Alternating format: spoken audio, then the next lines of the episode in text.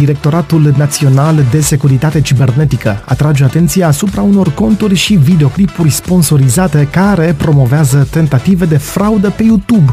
Atenție, infractorii cibernetici creează conturi de Google pe care plasează informații și elemente vizuale care au ca obiect inducerea în eroare a utilizatorului. Un astfel de cont promovează o reclamă falsă care ar oferi oportunități de îmbogățire rapidă prin investiții care ar fi susținute de compania Transgaz și de Guvernul României. Clipul împrumută și logo-ul B1 TV pentru un grad sporit de încredere oferit audienței. Aceste clipuri create încearcă să convingă utilizatorii să acceseze un site de înșelătorii și să introducă date personale, date de autentificare sau financiare.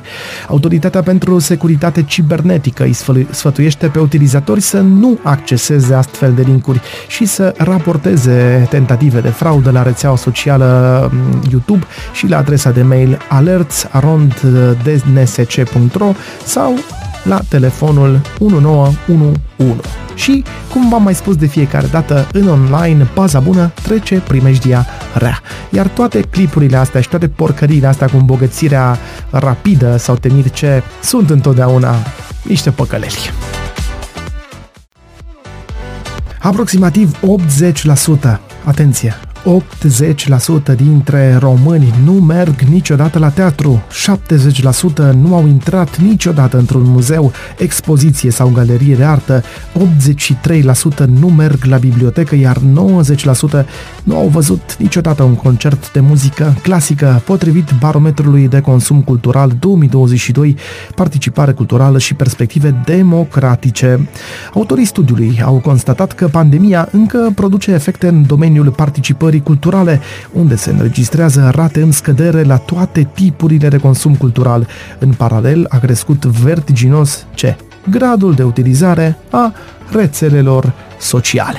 Ați nimerit bine că avem în sat o muzică, dar știți cânta? Astfel, datele furnizate confirmă tendințele identificate în perioada pandemiei, respectiv orientarea preponderentă a consumului cultural spre mediul online și în spațiul non-public. Singura creștere înregistrată de 14% a fost la vizitarea monumentelor istorice sau a siturilor arheologice.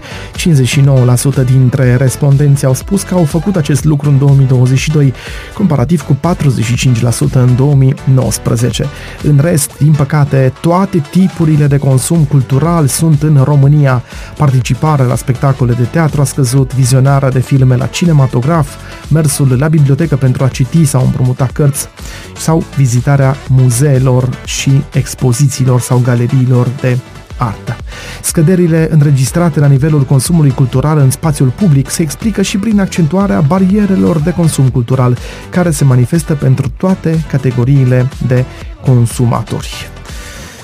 Soluțiile de înlăturare a acestor bariere includ creșterea interesului pentru cultură și a înțelegerii produselor culturale și a creațiilor artistice printr-o educație susținută a copiilor și tinerilor, dar și a adulților, mai precizează analiza făcută de specialiști. Da, corect, așa este. Dar dacă tot așa o ținem, cu siguranță nu o să ajungem pe vreun drum bun. Sunteți pe 107 cu noi FM. Impozitarea muncii din România este cea mai mare dintr-o listă de 16 țări europene analizate. Impozitarea muncii din țara noastră este printre cele mai împovărătoare, raportat la costul total suportat de angajator, arată un studiu comparativ realizat de Romanian Business Leaders privind impozitarea veniturilor din salarii în 16 țări europene, analizând cotele de impozit și contribuții sociale care se aplică salariilor pentru două praguri de venituri, echivalentul la 1000 de euro brut și respectiv a 3000 de euro brut pe lună. Astfel, salariații români rămân cu cei mai puțini bani în mână după plata impozitelor și taxelor către bugetul de stat comparativ cu restul țărilor analizate. La un calcul simplu, rezultă că pentru un salariu brut lunar de 1000 de euro, adică 5000 de lei, românii au cel mai mic salariu net, în timp ce un angajat român rămâne în mână cu 572 de euro, comparativ cu acesta, un angajat bulgar rămâne cu 653 de euro, iar un olandez cu 746 de euro. Dacă vreți în procente, iată salariul net din total cost salarial, adică pentru un salariu de 1000 de euro brut, olandezii rămân cu 74,6% din salariu în mână, italienii cu 72,3% și așa mai departe, coborâm mult de tot, unde aflăm că Cehia are 63,3% și spre ultimele țări avem așa, Ungaria, un maghiar rămâne cu 58,8% din banii câștigați, adică ăsta este netul, Slovacia cu 57,6% și, în fine, din cele 16 țări analizate, România stă cel mai prost, un român având în mână doar 57,2% din salariul brut. Principalul motiv pentru această situație este faptul că, deși are o cotă unică de impozitare a veniturilor din salarii, România se află printre cele șase țări dintre cele 16 analizate în care contribuțiile sociale se aplică neplafonat asupra veniturilor din salarii. În același timp, majoritatea țărilor analizate care au un impozit progresiv sau cote diferențiate de impozit au contribuțiile sociale plafonate maximal pentru a echilibra povara fiscală totală asupra muncii. Numărul cazurilor de violență domestică a crescut îngrijorător în România. Doar în primele 9 luni ale acestui an au fost raportate de poliție aproape 80 de mii de cazuri. De cele mai multe ori, victimele sunt femei. La nivel european, România e printre țările cu cele mai multe cazuri de violență domestică împotriva femeilor. Peste 30 de mii sunt victime. Femei în rândul bărbaților au fost înregistrate peste 8.000 de victime, multicel îndrăznesc să spun, dar nu înseamnă că fapta e mai puțin gravă dacă victima e un bărbat, iar dacă vorbim de minori, numărul acestora este de peste 6500. Dintre cele aproape 80.000 de cazuri de violență domestică ajunse în atenția poliției, cele mai multe au avut loc în mediul rural, peste 40.000, în timp ce peste 37.000 de fapte au fost comise în mediul urban. Diferența evident nu e mare, mai adaug însă aici un singur lucru. Atenție, astea sunt cazurile care ajung la poliție. Dar din păcate trebuie să recunoaștem, poate cu jumătate de gură, că în România de multe ori o palmă două nu că e acceptată, dar nu mai ajunge până la poliție. Cine știe câte cazuri or fi în total? Astea sunt doar cele raportate autorităților. În ceea ce privește tipul de violență, în cele mai multe cazuri, peste 60% dintre situații este vorba despre loviri. Amenințările sunt într-o proporție de 12%. Cele mai multe dintre infracțiunile legate de familie sunt comise la domiciliu, peste 35.000. Peste 7.600 au avut loc în spațiul public. Toleranța față de faptele de violență domestică e încă mare în România. Barometrul violenței de gen din țara noastră, realizat de centrul Filia, arată că unul din patru români consideră că este acceptabil ca bărbatul să nu își lase partenera să folosească banii cum dorește. Tot un român din patru crede că o femeie nu poate ieși în oraș neînsoțită de partener și 23% dintre români consideră acceptabil ca unei femei să îi se interzică de către partener să aibă un grup de prietene. Lipsa de educație sau lipsa unor măsuri de protecție pentru victimele violenței a făcut ca în ultimii 8 ani peste 420 de românce să fie, din păcate, ucise de partenerii lor. La nivel european, România este printre țările cu cele mai multe cazuri de violență domestică împotriva femeilor. Ah, mi-ar fi plăcut ca în urmă cu câțiva ani când s-a făcut referendumul ăla pentru familie să fi făcut mai degrabă noi aici societatea un referendum pentru eradicarea violenței din familie ar fi fost mult mai important. Pentru că în România știți bine, uh, persoanele cu altă orientare sexuală oricum nu se pot căsători. Nu există varianta asta, deci nu ne-ar fi afectat cu nimic. În schimb, persoane afectate care sunt rănite și care, iată, își pierd chiar și viața, avem cu miile sau cu zecile de mii în România. Poate ar fi trebuit să ne gândim mai degrabă la așa ceva, dar încă nu e târziu. Încă nu e târziu pentru legi mai aspre, încă nu e târziu pentru o schimbare de mentalitate și pentru vindecarea societății până la urmă, că despre asta e vorba. E luna noiembrie și deja lumea începe să-și facă planuri pentru Revelion, dacă nu cumva Mulți deja au și rezolvat problema și au un loc de cazare sau un loc unde vor petrece uh, la trecerea dintre ani. E, dacă sunteți printre cei care acum se gândesc unde să petreacă Revelionul, dacă vă întreb unde ați petrece Revelionul, în România, în Austria, în Viena sau în Madeira, probabil că veți spune în România, nene, că n-am eu bani de Madeira și nici de Viena. Ei, Răspuns greșit, tovarăș, pentru că Revelionul în România se pare că este mai scump decât în Viena sau chiar în Madeira. Locurile de cazare în stațiunile din România pentru sărbătorile de iarnă sunt aproape epuizate, deși prețurile sunt piperate.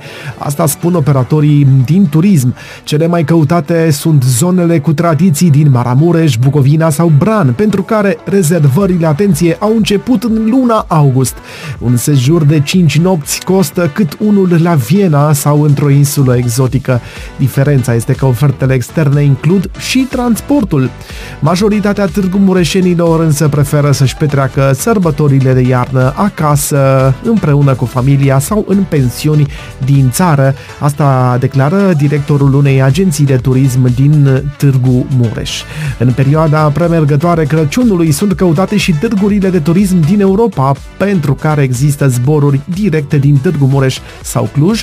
Printre acestea se numără Viena, Budapesta, Praga sau Cracovia. Așadar, hai să vedem și ce declară directorul Agenției de Turism, perioada aceasta de sărbători cu Crăciunul și Revelionul n-aș putea spune că este o perioadă foarte aglomerată din punctul de vedere al rezervărilor și a călătoriilor, pentru că totuși românii încă țin foarte tare la tradiții. Dacă merg undeva, atunci merg în țară, deși Realitatea e că tarifele sunt câteodată exagerat de mari. Dacă te duci în Maramureș, de exemplu, într-un hotel de 3 sau 4 stele, trebuie să plătești atât cât costă un hotel de 3-4 stele în Viena și câteodată e chiar și mai scump. Încă o dată, și am mai spus-o de nenumărate ori aici la Radioas, niciodată în economia de piață nu e prost ăla care cere, e prost ăla care dă. Dacă eu de mâine vând șlapi care costă în mod normal, nu știu, 30 de lei și îi vând cu 500 de lei și nu numai că îi vând, e coadă în bulzeală la vânzări, la oameni care vor să-mi cumpere mie șlapii, păi ce să vezi? O să-i vând tot cu 500 de lei, cu 1000 de lei poate, cam cui să-i vând. Câtă vreme pensiunile astea din uh, Poiana Brașov, din uh, Bucovina, Bran, Maramureș sunt arhipline, la prețuri de Viena sau de insule exotice, păi doar n-or fi ăia proști să vândă la jumătate de preț. Sau un exemplu mai concret, dacă eu de mâine aș putea vinde la radio minutul de reclamă cu, să zicem, o sumă aberantă, 10.000 de euro minutul, și nu numai că ar fi clienți, dar ar fi jumătate de oră publicitate pe radio și jumătate muzică, ce să vezi? O să vând tot cu 10.000 sau chiar mai mult pentru că e lume care vrea lucrul ăsta. Piața până la urmă ar trebui să se regleze singură. Păcat însă că românii aleg de fiecare dată prețuri mai mari din țară în detrimentul destinațiilor externe. Atenție, nu mă înțelegeți greșit, iubesc România cu frumusețile ei. Are țara asta frumuseți cât în cape. Ok, sunt și țări care au frumuseți și mai și, dar nu contează. Noi în România avem, de exemplu, zonele montane, sunt superbe, sunt de vis. Însă, când vine vorba de prețuri, nu mi se pare normal să dau cât nu face. Înțelegeți că la noi, de multe ori, bun, plătim un preț piperat, un preț mai mare decât la Viena, dar serviciile nu sunt la fel. Că și aici e o discuție. Plătesc o sumă mai mare decât în Madeira, dar sunt tratat la un alt nivel? Mă simt și eu ca un maharajah? Nu. Păi atunci de ce să plătesc? Doar pentru niște oportuniști care vor să umfle prețurile de Crăciun și Revelion? Nu mersi. Mă duc într-un loc unde raportul calitate-preț e mai corect, chiar dacă asta înseamnă, din păcate, să stric banii în străin, să-i stric, să-i cheltui în străinătate, nu pe meleaguri românești. Însă, cum am zis, câtă vreme există și îmbulzeală la locurile astea, așa o să fie mereu. Guvernul României aruncă mai nene cu libere în noi pentru anul viitor, zilele de 16 august și 27 decembrie 2024 vor fi declarate de guvern drept zile libere nelucrătoare pentru personalul instituțiilor și autorităților publice, având în vedere că aceste zile cad în câte o zi de vineri și urmează unor sărbători legale, adormirea Maicii Domnului pe 15 august și a doua zi a Crăciunului pe 26 decembrie. Conform unui proiect de lege intrat în vigoare în 2019, guvernul este obligat să stabilească până cel târziu, la data de 15 ianuarie a fiecărui an, toate zilele libere ce vor fi acordate în acel an, înainte sau după sărbătorile legale, astfel încât bugetarii să poată beneficia de o mini-vacanță. Măsura este făcută pentru a facilita programările în industria ospitalieră. Guvernul a pregătit această hotărâre pentru anul viitor, urmând ca în 2024 să fie stabilite două zile libere în plus, în afara sărbătorilor legale.